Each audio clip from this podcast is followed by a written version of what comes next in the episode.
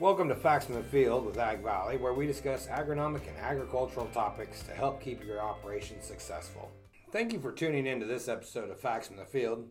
Today we'll be discussing best planting practices. I'm Randy Nelson, the agronomy location manager from Maywood and North Platte, and today I have Matt Volk with me, an agronomist out of our Cambridge location. Thank you for having me today, Randy. So, Matt, as we get ready for this uh, planting for the growing season, what is some of the things that you talk with your growers about? You know, we need to put together a good plan. Uh, when the season gets here, time is critical. And so, you know, I recommend that we know which fields we're planting and get them in a planting order uh, for efficiency and timeliness. And, and along with that, we have to look at possible weather conditions. And so, if we have a wet season, maybe we should look at this route. If we have dry at planting time, look at this route. Hmm. Have a couple of different options uh, so that we can be effective when the time comes. So I'd say the best practice that you're that you're using with your growers is have an idea in mind of what you want to do, but be flexible with what the timings are going to be based on what weather does to you. Mother Nature can dictate a lot of stuff in this business. Exactly. We look at the, the soil types, and we have river bottom ground, we have mm-hmm. divide ground.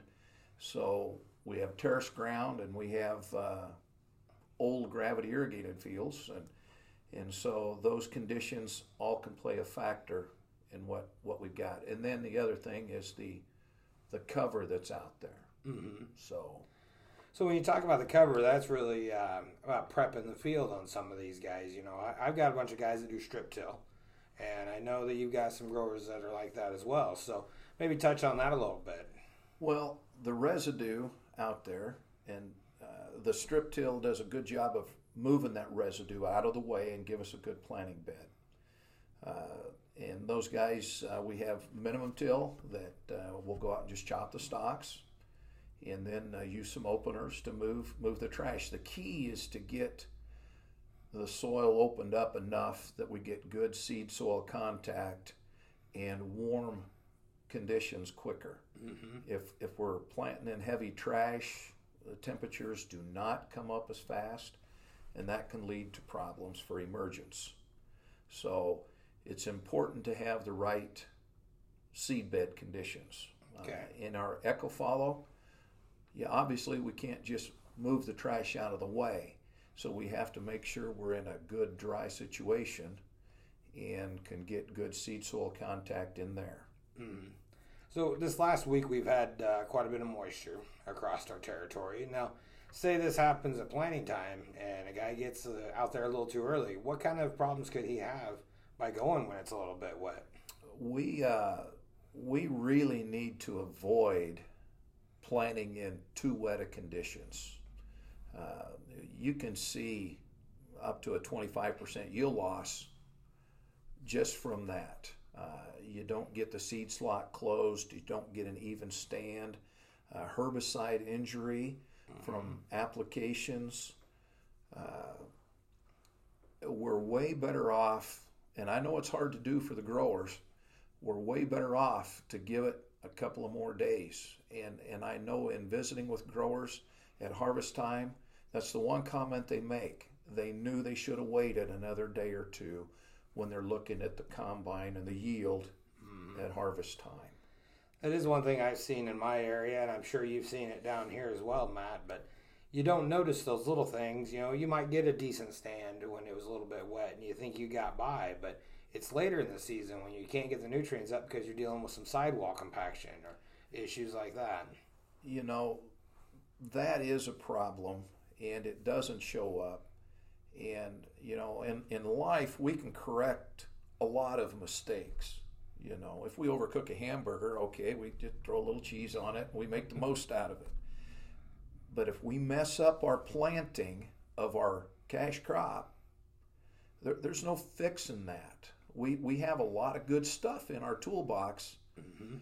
but if if we mess up right out of the gate, it just it never turns out good.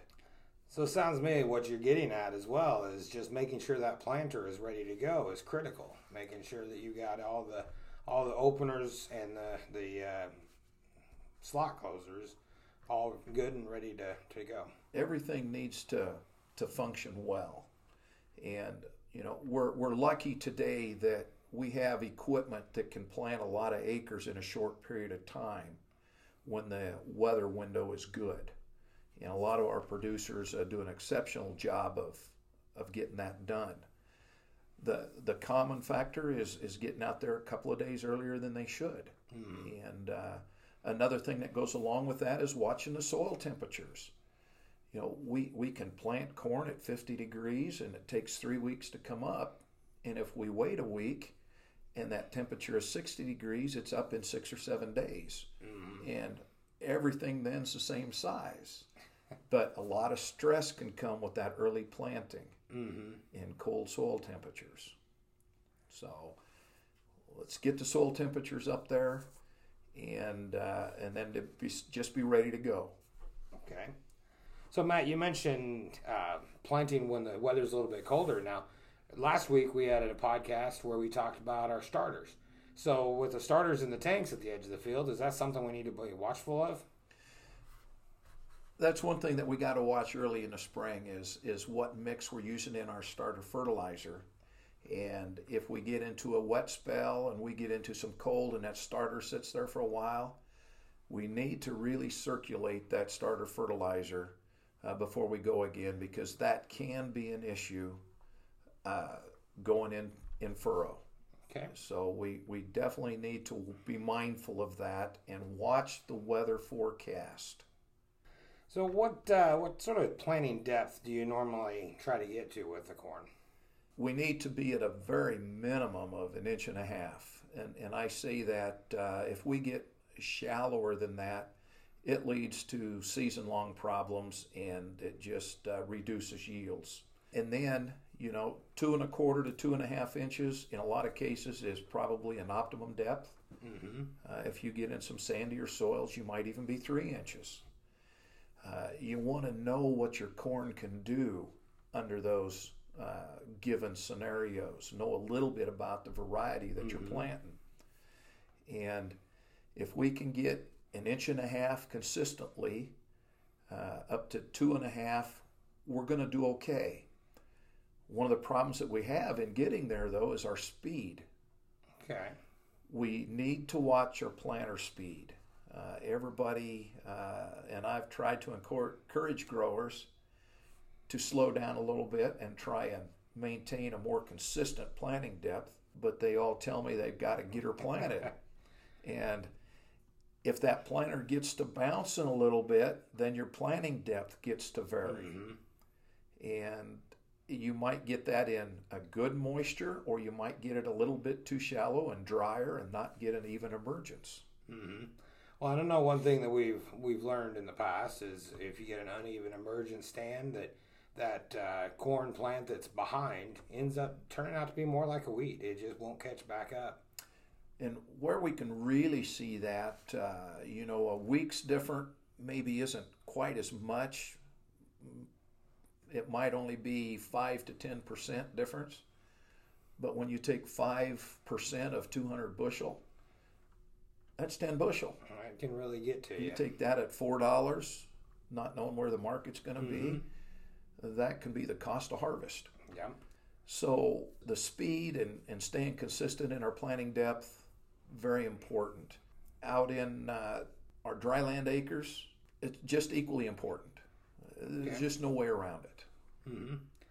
So it sounds to me like the, the three main things to, to watch out for when you're planting this year, like you say, is hold off, don't get in a hurry, and make sure things are dry. Plant consistent and even planting depth, and just your speed.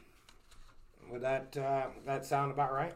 That's right. Uh, you know, the most important thing that I note is planting when it's too wet, and that occurs when we first come out of the gate. Mm-hmm. Uh, we we got to get started, and along with being too wet is we're probably a little too too cold and if we happen to get a cold rain at planting time, it just leads to another problem. So mm-hmm. don't get in a hurry and get in there when it's too wet. Leave that seed slot open. it's just going to be a problem. Uh, the, the second thing is controlling the depth and knowing your fields and the different soil types. And your planter may go in two and a half inches in one part of the field, and because the cattle were grazing there on the winter, only an inch and a half or less in another part of the field. So you you got to watch how you set your pressure for various situations. And and that the last thing is planter speed. I know we want to get done before it rains. We want to do a lot of things. But if we get going too fast, we just upset the other two variables we just discussed. Mm-hmm. So it's important to be ready and go when the conditions are good to optimize your yields. Okay. All righty. Well, thank you, Matt, for joining me today on Facts from the Field. I'm Randy Nelson with Ag Valley Co-op. Thank you, Randy, for having me. Thank you for listening to this edition of Facts from the Field. For more information about Ag Valley Co-op, visit us at agvalley.com and follow us on Facebook and Twitter.